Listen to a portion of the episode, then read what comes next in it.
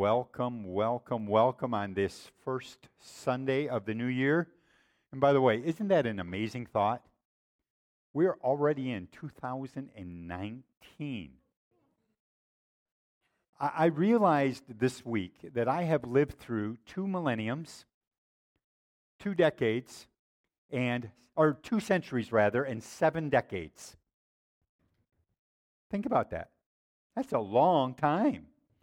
And it seems like it was just a couple of days ago, it was 2018, and here we are already, 2019. What I want to do this morning, though, is a little bit different. I want to talk to you this morning about identity.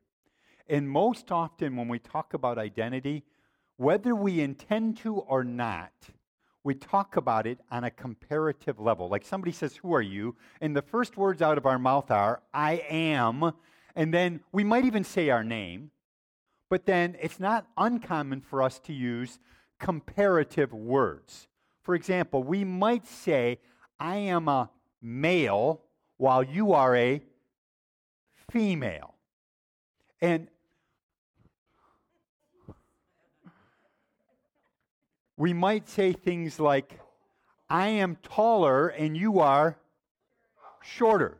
So those are comparative words. And without giving it a whole lot of thought, it's almost like it's unintentional. So often, our comparative words are intended to elevate ourselves and diminish the other. We do it without even thinking, it just happens. Like we'll say things like, uh, I am taller, I'm thinner, I'm smarter, I'm just plain better. All of those words are things that go on inside of us that help us to feel something of our identity. Uh, and it just comes naturally. But w- what is identity? Identity, for my purposes today, is what gives you a place and determines your position at the table. Okay, let me say it again so that you get this in your mind. So that everything we're going to talk about today is identity is what gives you a place and then determines your position at the table of life. Now, how many of you remember when you used to have large family gatherings and you needed more than one table? Any of you guys ever had to have that? Do, you, do you remember what the tables' names were? There was the adult table and the kids' table. And how many of you remember wishing you were old enough to not have to sit at the kids' table anymore? They always make me sit at the kids' table. I don't get it, but they do. You wish you were old enough, like you had aged to the point where you could move away from the kids' table to the adult table. But just getting to the adult table wasn't enough. Because then it had everything to do with what was your position at the head table. So that you could say, okay, I'm at the adult table now, but I'm at the foot of it. Or you could say, I'm at the adult table and I have the seat of honor. I have the head of the table. So it determines not only your place at the table, but your position at the table. In fact, if you would put this down in your notes, this is like the key for everything. Identity is the currency of the table of life. Identity is the currency, it's what you pay to get there and to get your place there. Now, before we go too much farther, I want to talk a little bit about what is the table and, and what's at the table and why would we even want a place or a position at the table. Well, this table that you see that's usually sitting right here, this table that you see for our purposes represents the presence of God. It represents uh, the pleasure of God. At this table, we find connection with God. At this table, we find certain things that are given to us because we have a place at this table. We find things like love and security significance, belonging, purpose, understanding. All of that is the fruit of being able to sit at this table. And, and, at this table that we will call the table of the Lord, we find that um, I have core longings. I come to the table with things deep inside of me that I have need to be fulfilled a longing for security, for significance, a longing for love, for value, for belonging. All of that's what's inside of me. And you need to understand this. No one gets into or out of life without these core longings inside of you. Everybody does. You can put on a mask, you can pretend all you want, but every single one of us, every human being, has certain core longings that need to be filled. I can remember when I was a kid, I was sitting in a Sunday school class, and the teacher was talking about um, wanting to be liked. And my response, as I was probably at the time 11, 12 years old, my response was, I don't care what anybody thinks about me. I'm fine with just myself. You know that wasn't true. I cared desperately what people thought about me. I wanted to be loved and I wanted to be accepted because that's a core longing that has been built into the fiber of our being. These core longings drive us all throughout life. They're what cause us to say things and do things. Sometimes it's what causes us sometimes to lie in order to make ourselves look better or be bigger in some way. It's what causes us to steal. I can remember as a kid stealing. I wanted money because my friends had money and I wanted to feel like I was a part of a normal crowd. Well, we came from a poor family. We didn't have a lot of money. And I can remember as a kid stealing money from off the table from my parents in order that I would have some money in my pocket so that I would feel like I was a part of the group. Think about things that have happened throughout your life people who have done things that when you hear about it, maybe you've read it in the paper or watched it on the news, or maybe they're people you even know personally. People who have done crazy things, and you on the outside look in and know that that's going to destroy their marriage, their family, their occupation. It's going to destroy their lives, but they still do it. It's important for us to be able to ask the question what's driving it? And I can guarantee you that somewhere behind the scenes, core longings are driving something. And they're being fulfilled in a way that's not going to give true satisfaction, but it is core longings that are driving it. It's why people do crazy things. Uh, one of the things that I want you to get is that we have here the table of the Lord, where God has intended that our core longings should be met. But there are people that I know, and probably people that you know, who have turned away from this table altogether. They have decided that this table has a promise to it, but that the promises are so intangible. And what they're looking for is something physical, something real, something substantive that can meet their core longings. And so this has promises, but it seems like it's ethereal, like it's kind of like misty out in the air. And they want something more substantial. And so they look away from this table to another table. So we're going to take this table, we're going to move it back out of the way. So this table has been rejected, it's no longer there. That table, the table of the Lord, is not the only table that you find in this thing called life. Sometimes you end up with the table of the Lord and you have a table of the world where the world offers you some things that promises to meet certain core longings within you. Now, if you've ever tasted of the table of the world, you know that the table of the Lord has some taste to it. The problem is it has taste that doesn't last, taste without substance. It's like eating sweets. It's like in Narnia, it's like eating Turkish delight. It can be addictive, but it doesn't last and it doesn't truly satisfy. And it ought not be shocking to you that people would choose taste over substance because we do it all the time. Think about even over the holidays. How many of you ate things that you know were not healthy for you?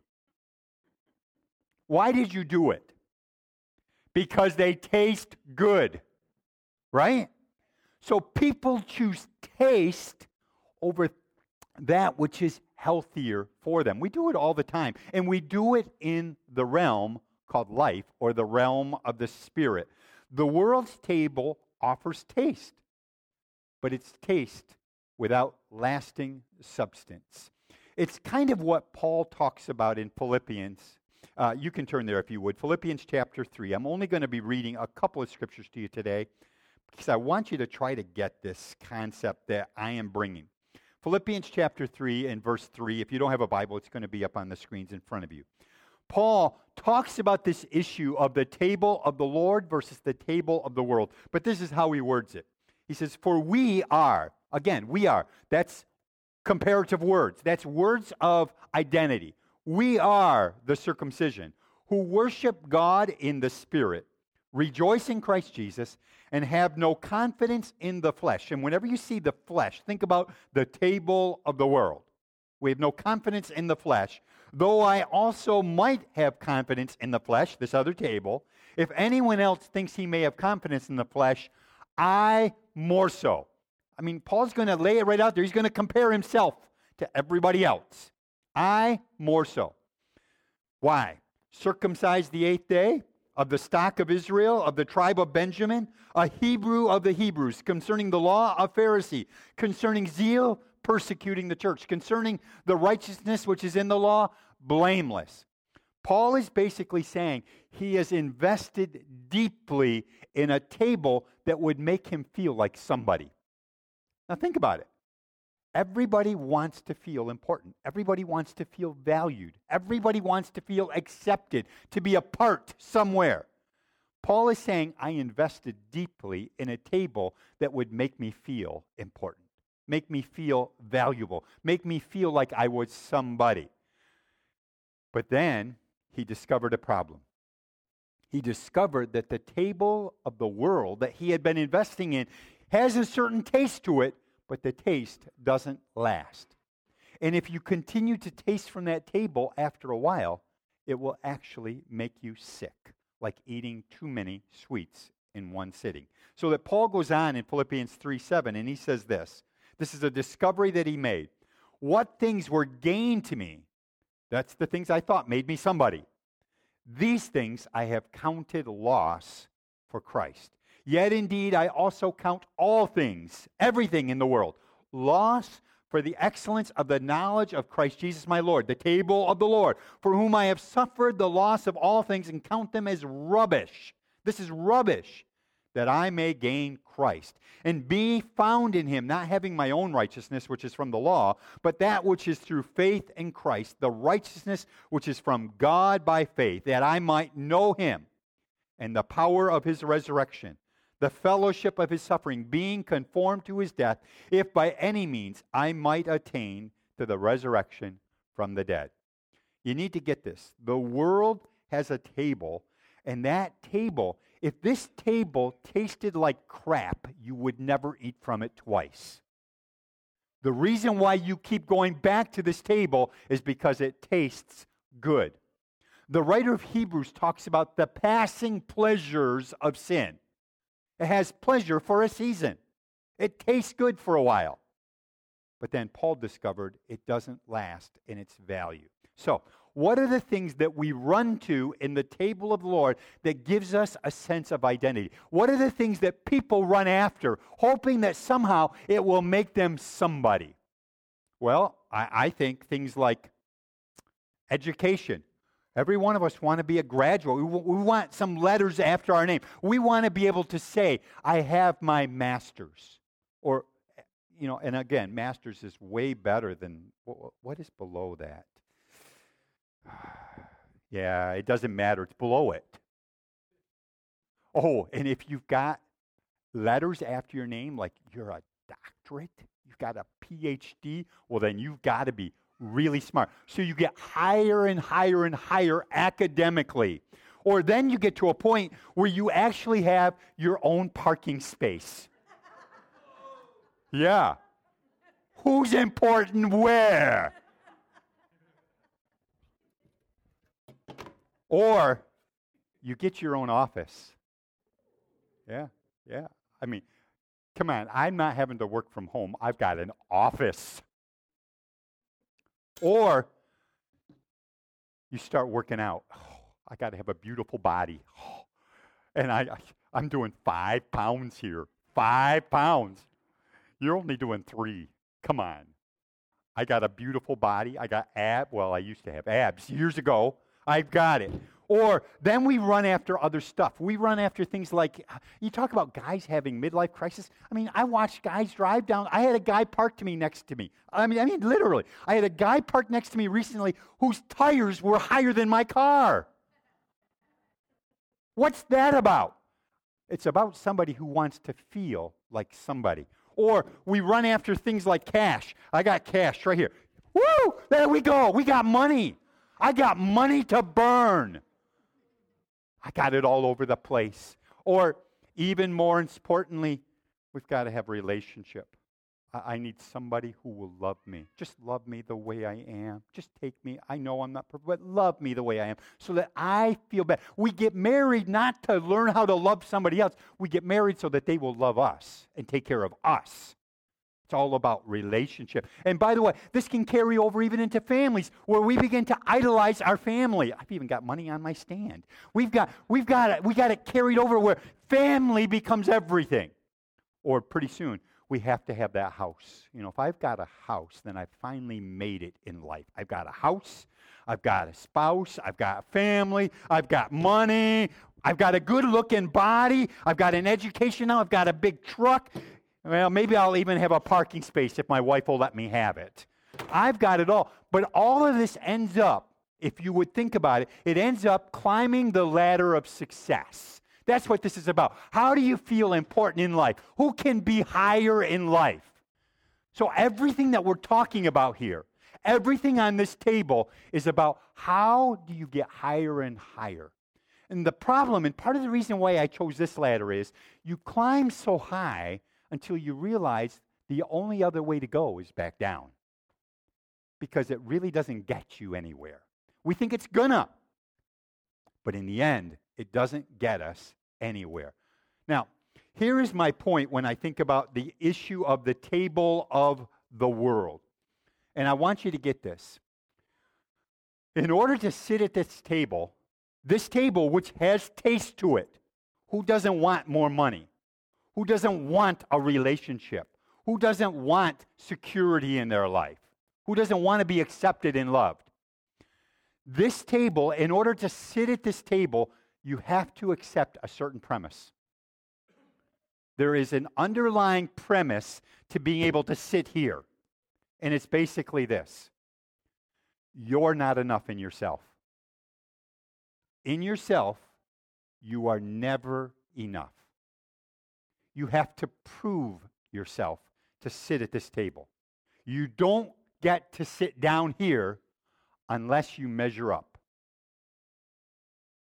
So, how do you measure up? You do it through performance and through people pleasing. People who can't perform or aren't pleasing in some way don't get to sit at this table because it's not enough just to be you. You're never enough. Now, think about it on a regular way. Think about the people that the world lauds. What are the categories? What kinds of people do the world look up to? Tell me. Athletes. Who else? Celebrity, movie stars. Presidents. I know. Yes. You, okay? Who else? Singers, models. All of these people are lauded by the world because they've either performed at a certain level or they are pleasing in some way whether it be politicians like presidents who please a certain group of people, or whether it be models who are perhaps pleasing to the eye. But you have to perform. And one of the things that is important for you to get is if you don't perform and keep performing, you lose your place at the table.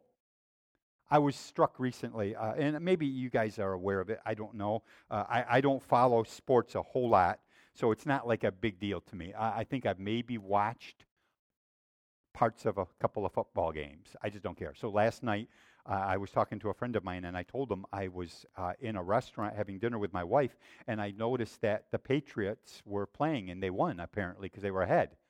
And he wrote back to me and said the Patriots weren't playing. I said, well, it was a white team. I know that. They had white uniforms, so I thought it was the Patriots. He says, no, that was the Colts. Said, oh, okay, yeah. But the thing that struck me was this. Um, about two, three weeks ago. The Patriots, which were like a dynasty, Tom Brady, every, I guess. I mean, they were like the powerhouse team out there. They lost, get this, they lost two games in a row. And people began to talk about the fact that they had lost their magic. They weren't going to make it. They lost two whole games in a row. And Tom Brady threw interceptions, apparently. You see, in order to sit at this table and to be somebody important, You don't only have to perform once, you have to keep performing. And you have to perform more and better. That's what this table is about. So, how does this work practically in life? Well, I want to suggest some things to you as parents now. I want to suggest that when our kids are born, when they're a child, we love them, we hold them, they're so cute. They, we, we get to the stage where they actually respond to our face and they smile and they giggle and all that. That's all cool. And then they reach the twos. What do we call those twos again? Terrible twos. When every parent's refrain is basically, would you just obey? Just mind, be good. And without even thinking about it, what we're really saying to kids all too often is if you would perform well for me, then I will love you and I will accept you. If you will just be good, then you can be a part of our inner circle in our family. If you're going to be bad, we're going to put you over there in timeout. You know, you just you, you got nothing to do with us. You're not a part of our family. Go put your nose in a corner. Just just go. And without even realizing it, we teach kids this kind of stuff. In yourself, you're not enough. If you will perform, you'll earn our love. And it goes all through school. In yourself, you're not enough. But if you'll get A's on the report card, we'll be impressed with you. And we will accept you as somebody. Um, as long as you continue to get good grades, by the way. It's not enough to get an A. I need straight A's. I don't care that you had four A's if you got a C, that's not good enough. I need all A's. Or things like uh, Are you a good basketball player? Are you a cheerleader? Are you a 4.0 student? All of this allows you to enter into the popular club where you are accepted as somebody. So we live our lives feeling like in ourselves if people ever knew what I was really like behind my masks of performance and people pleasing, if people ever saw what I was really like, they would reject me and want nothing to do with me. Because I have learned from the earliest age on, I'm not enough in myself. So we look around, we come to the table, we come to the table of the world where we hope to be able to perform well enough so I can get a seat, so I can feel like somebody. But the first thing you do when you get to the table of the world is you look around because you want to see who has less than you so that you can feel better about yourself. And then you want to see who has more than you because then maybe I can get more myself. Maybe I can feel better about myself. I can get more. And the degree to which you measure up is the degree to which you get to eat at this table. It's the whole A team versus B team thing. Whoever performs better gets more. And no one wants to be a part of the B team. Everybody wants to be on the A team. We all want more, we all want better. And we've also learned that the more you work, the more you please, the more you get from this table. So I begin to make deeper and deeper investments here with more and more of my life. Because I've also learned this I've learned that there's a law at this table. It started out with one law. The law was you're not enough in yourself. But then once I started getting a place at this table, I learned there's another law, and that's called the law of diminishing returns. What used to work no longer satisfies anymore. It's kind of like drugs. What initially gave you a high doesn't work anymore, so you have to do more and more. Well, it's the same at this table. What used to be enough to get me a seat at this table is no longer enough. I have to continue to work, but I have to work more and harder and better and higher in order to be able to stay at the table and to get to eat, to keep my place and to earn it. Now, here's the sad thing this mindset, all too often, has carried over into the church. We have taken the same mindset. We've changed the words. We don't call it performance or people pleasing anymore. We call it being holy, being righteous, being good. We call it working hard for God. But the same premise is at heart. If you're going to come to God, are you going to work hard enough? Are you going to be good enough? Are you going to perform? Are you going to please in order to get a place at the table? We just carried it forward into the church. And this table, one of the things that we have found is this table gives you no rest.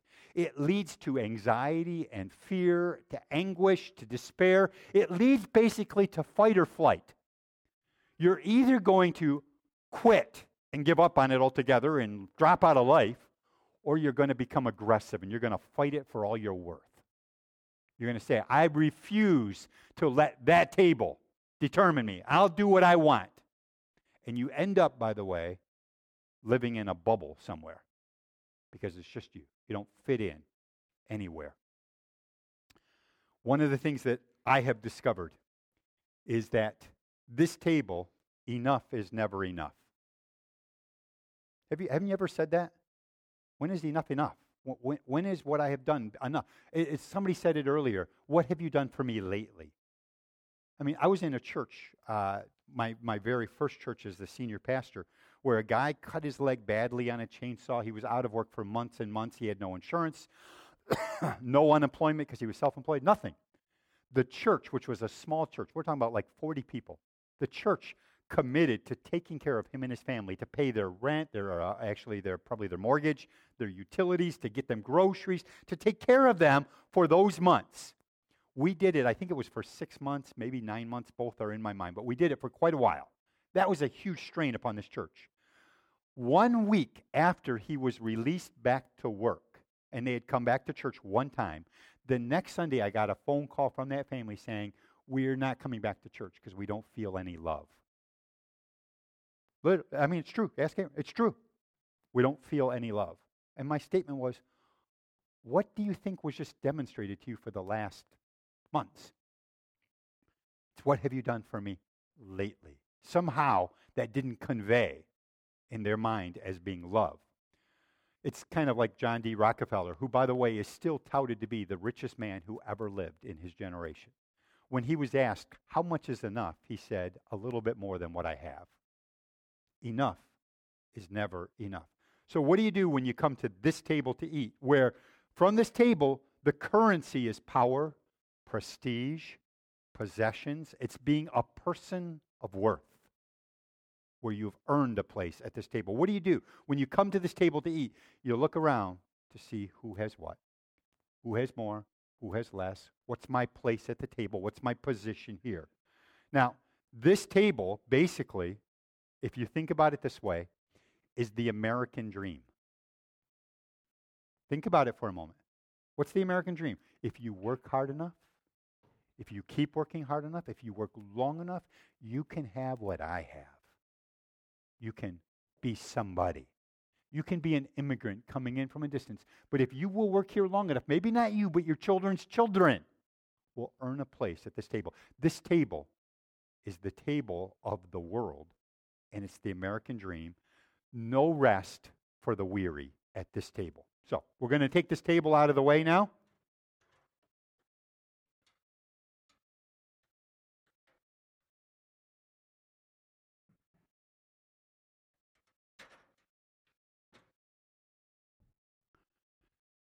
Lest you think that once we become Christians, all of this is done away with. Uh, as I said, I think sometimes all we do when we come to the church, to faith in God, is we transfer our membership from that table to that table. We come to that table and we ask questions like when I get together with uh, pastor friends, when I get together with pastors, one of the first things they will ask you is, How big is your church? I love their wording, by the way. One of their wordings was this. Uh, one of the guys said, How many people do you worship on a Sunday? Did you hear what I said? I know what he meant. You know what he meant. But what did he say? How many people do you worship? Because the truth is, numbers become an idol. What's the most important thing? Or we'll say things like, um, I read through the Bible every year. What about you? Did you read through the Bible last year, cover to cover? And how, by the way, I read through the Bible complete by St. Patrick's Day. How about you? We're, we're in a competition where we can get our sense of value. Though we come to the table of the Lord, we're still using that criteria to try to feel important, to get our sense of value. We take that same mindset. We'll say things like, I have a great marriage, good, obedient kids, and a good family. I have a good job that pays for my family. If you don't, you must be doing something wrong because if you did it the way I did it, God would bless you. We do that kind of thing. We might not word it quite so drastically, but we do that kind of thing. So that people come in the doors who don't quite fit into the mold. Maybe they haven't made it and they don't feel as valued, as accepted, as loved, as wanted. We take the values of that table and we apply it to the table of the Lord. We try to do something to earn our place at this table. Now, for you, it could be different things. This table, which is supposed to be a table that is solely about the presence and pleasure of God that He has in you because He loves you, we have made this table about performance and pleasing too. We have a Bible, you know. You know, this Bible, by the way, this Bible has my name on it. And if you look through this Bible, this Bible has my name all through it in italics and dark. It says, it says this Oh, clap your hands, Chris. Shout unto God with the voice of triumph. For the Lord Most High is terrible. He's the great king over all the earth. He shall sub- subdue the people under Chris and the nations under Chris's feet. He shall choose Chris's inheritance for Chris, the excellency of Jacob, whom he loved. Do you know I have my own Bible? How many of you have your own Bible with your name in it? Come on. I think this is worth a little bit more than your puny little Bibles you got. This is, there was a time, maybe you guys won't remember this, but there was a time when if you didn't have a shofar, you weren't a real Christian. If you didn't have a shofar that could usher in the presence of the living God, you couldn't even call yourself a church. What were you? You're a cult. I got a shofar. This is my. Sh- I've I've got two, by the way, two, two. One sits on this little bracket here, neat little thing that was it your dad, Kathy, who did this? I think somebody. I think it might have been your dad who made it for me. This bracket to hold my shofar, and then I have another one that hangs on my wall downstairs. I have two shofars. So, when you think about identity, who has more shofars? Me or you? That's what I thought. Um, in my office, because I have an office. In my office, my pastoral office, because I'm spiritual, I have commentaries. I have big commentaries. I mean, big, big, big. I have shelves of commentaries because I am smart. I know a lot.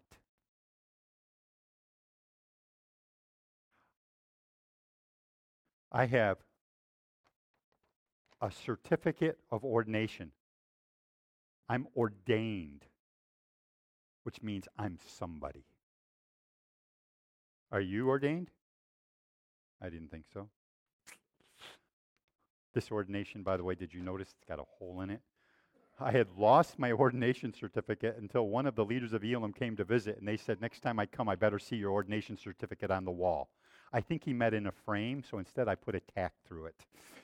Um, I am moving all of these. Although they are spiritual kinds of things, the truth is we have made them based upon the premise of the table of the world instead of the true table of the Lord. We have made it about performance. We've made it about people pleasing. We live as if we're still living there when the truth is we're called to live here. That's the table that God has called us to where we can find true satisfaction. And people do it. I mean, think about it in your own life. Some of you, even sitting here today, have had this thought why doesn't the pastor and elders make me a deacon? Because if, if I were a deacon, I, I think I already serve a lot and I think I do a good job and I, I think it would actually make me feel better about my life because then they would recognize that I really am somebody. We take that thinking, which is the thinking of the table of the world, and we bring it into the table of the Lord. There's zero security there. The only way you get there is to perform, and the only way you stay there is to perform, and to perform more, and to perform better. You have to keep striving for your place. Now, you compare that with the table of the Lord. It doesn't look as fancy, it's very simple. It doesn't have all the stuff that the world lauds. It's just his broken body and his shed blood. But at this table, here's what he says Exodus 33 14. And he said, My presence will go with you, and I will give you rest. And then Paul says in, or Jesus says in Matthew 11 30, rather, My yoke is easy, and my burden is light. At the table of the Lord, you get his presence and rest. In Galatians chapter 4, Paul addresses this whole issue in such detail. I'd encourage you, if you have time, maybe even today, go back and read Galatians 1 through 4. You could read the whole book, it's a short book. But Galatians 1 through 4. For the first three chapters, Paul is dealing with a group of people who have this name, this title. They're called Judaizers. Some of you have heard that term. But Judaizers are basically Jewish people who have come into Christianity. They have become Christians, but they have carried over all things Judaistic, all things Jewish, into their Christianity. And so they say that in order to be a good Christian, you have to eat only certain foods on certain special holy days. And oh, yeah, if you're a guy, you have to be circumcised if you really want to be a good Christian. And so Paul hears that teaching and he's horrified. He's saying to them, Don't you realize that's the table of the world thinking? And then he says this about the table of the Lord, chapter 4, verse 4. But when the fullness of the time had come, God sent forth his Son, born of a woman, born under the law to redeem those who were under the law. He's talking about the Jewish law now, the Old Testament law. You were under the law, but also the law of sin and death, the law of having to perform. To redeem those who were under the law, that we might receive the adoption as sons. And because you are sons, God sent forth the Spirit of His Son into your hearts, crying out, Abba, Father. Therefore, you are no longer a slave having to perform but a son. And if a son, then an heir of God through Christ. See, these Judaizers had taken the gospel, which is good news, and they have added to it. They've made it the gospel plus. The gospel plus performance, the gospel plus circumcision, the gospel plus certain foods. And the truth is, all too often, even in the church today, we have done the same kind of thing we have said if you want to be a good Christian, this is how you have to act. This is what you should look like.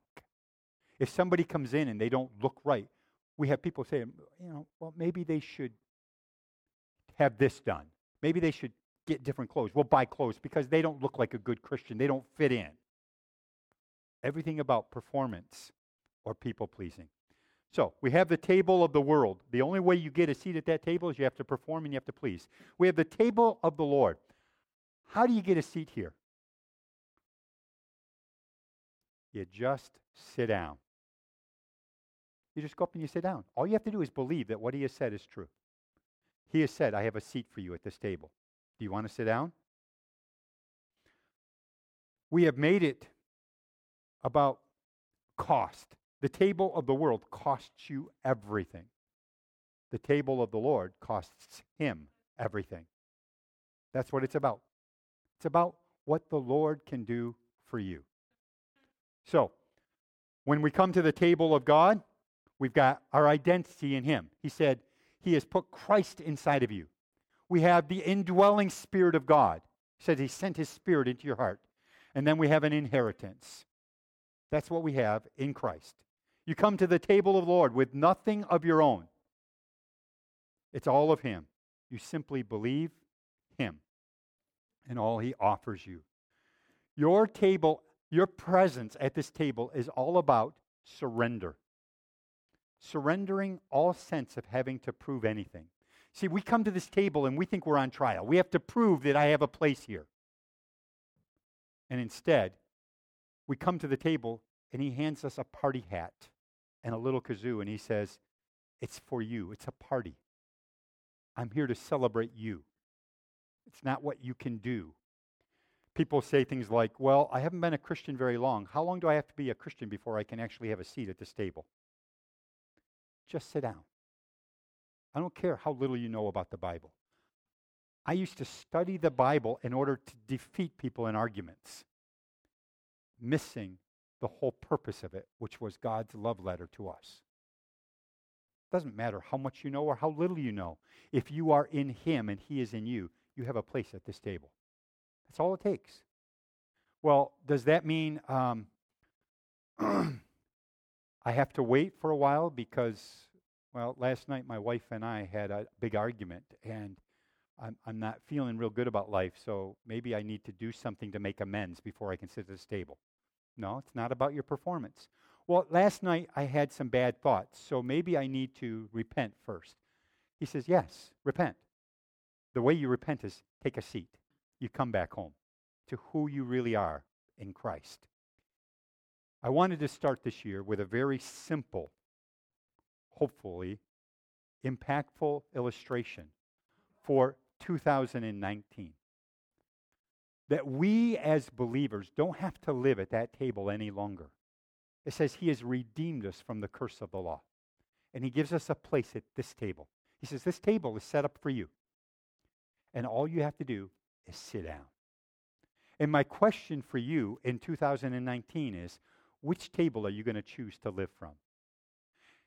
And you ask yourself these kinds of questions like, why do I do what I do? What drives me? Why do I say what I say? Is it because I'm still trying to earn a place at some table? Or can I just accept the fact that I am loved and valued? I am accepted in the beloved. Is that enough for you? This table doesn't look as fancy as that table. I mean, that table, you got a shofar, you got an education, you got relationship, you got an office, a parking spot. This table, shed blood, broken body. But it's the price that was paid so that you could have an eternal place in Him. That's the table of the Lord. My question to you this morning is which table are you going to choose to live at? Are you going to run after all the stuff that the world says will make you somebody when the truth is God says you're already somebody? You're mine. By the way, the word that he uses there in the Greek uh, when it says you have been adopted and made sons, a lot of people get upset about that because it's a gender issue. But the word that is used there is huios in the Greek, and it literally means valued adult mature child. Doesn't matter what your gender is, it's applicable to every one of us, male or female. Every one of us have a place at the table. In fact, it doesn't even matter how old you are. You can be 93 like Marion Miller, or you can be a young child who puts their faith in God. That's all it takes to be at this table. And God offers it to you freely. So, we're going to do what we do each first Sunday of the year. We come to the table of the Lord, which is center in front, as a reminder to every one of us that God's offering us a place at His table. You can choose to stay over at that table. You can choose to make it about your performance, whether you're good enough, smart enough, wise enough, handsome enough, pretty enough, or you can choose instead to say, I want to sit at the table where I'm accepted, not for w- what I can do, but for who He has made me to be. And that's what this is about. So we're going to receive, if you guys want to make your way on down, the scripture says, God prepares the table for us in the presence of our enemies. Sometimes our enemies are situations and people who are outside of ourselves who make us feel insecure. And he says, No, no, no. Even in those places where you are left feeling less than, not enough, it's in those places God says, I've got a table for you that you can sit down and be loved and accepted no matter how well or how poorly you think you've performed lately. This is his table for you. I'm going to ask again that as the bread is distributed, you would hold that bread until we've all received, that we can share together. Thank you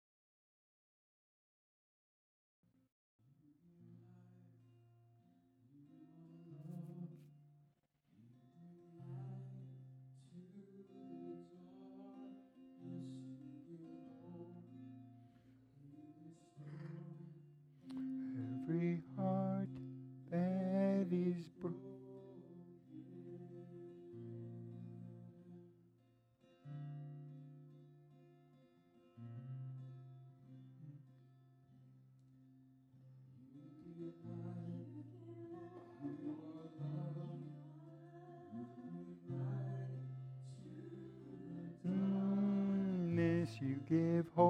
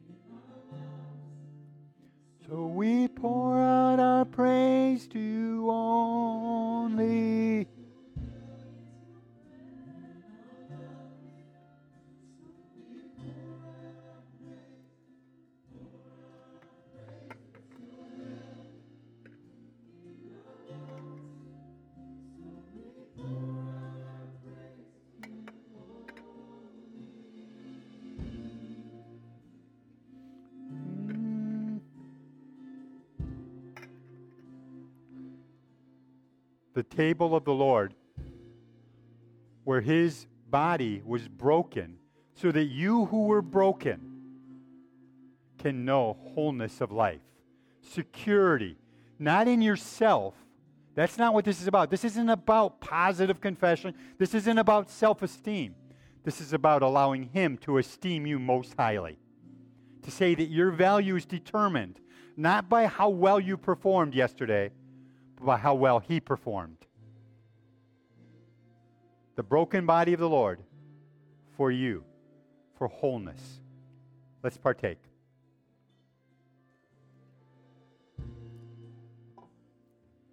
At that same table,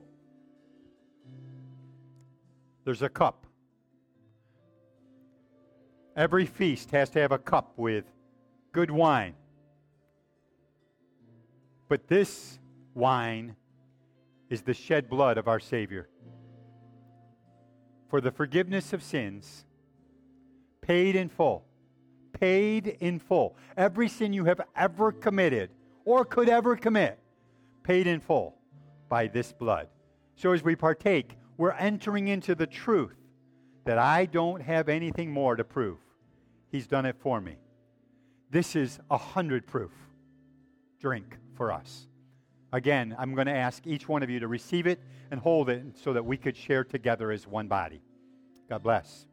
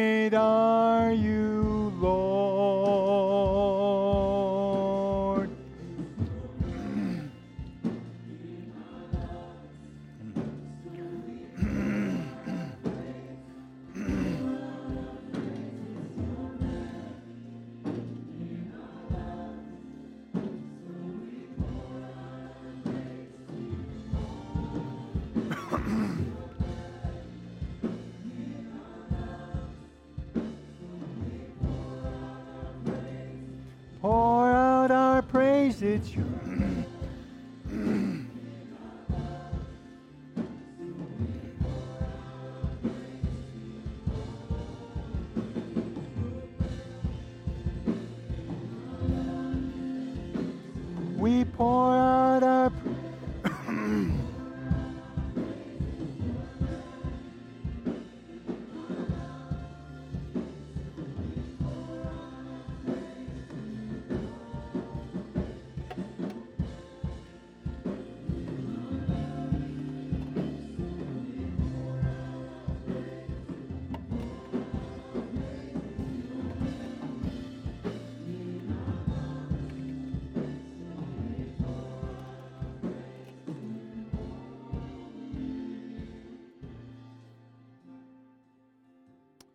Would you all stand?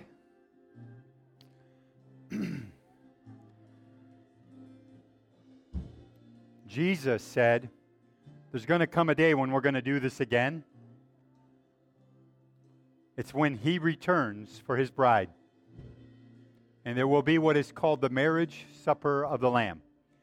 Now, I don't know what kind of weddings you have been to, but I think weddings ought to be fun a time of celebration, a time of joy. And when you go to a wedding, you don't want just a little cup. This is like a taste for us in preparation.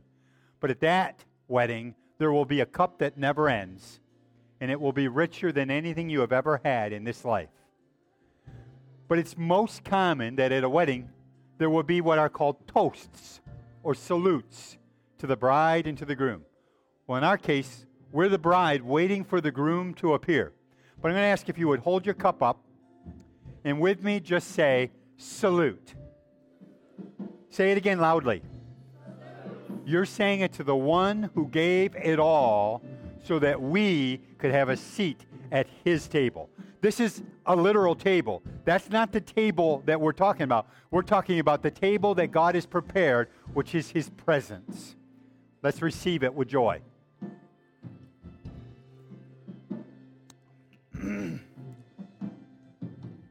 Now, as you walk into 2019, let's do it with a sense of security and significance. It's not based in ourselves, it's based in Him and what He has done for us. Amen?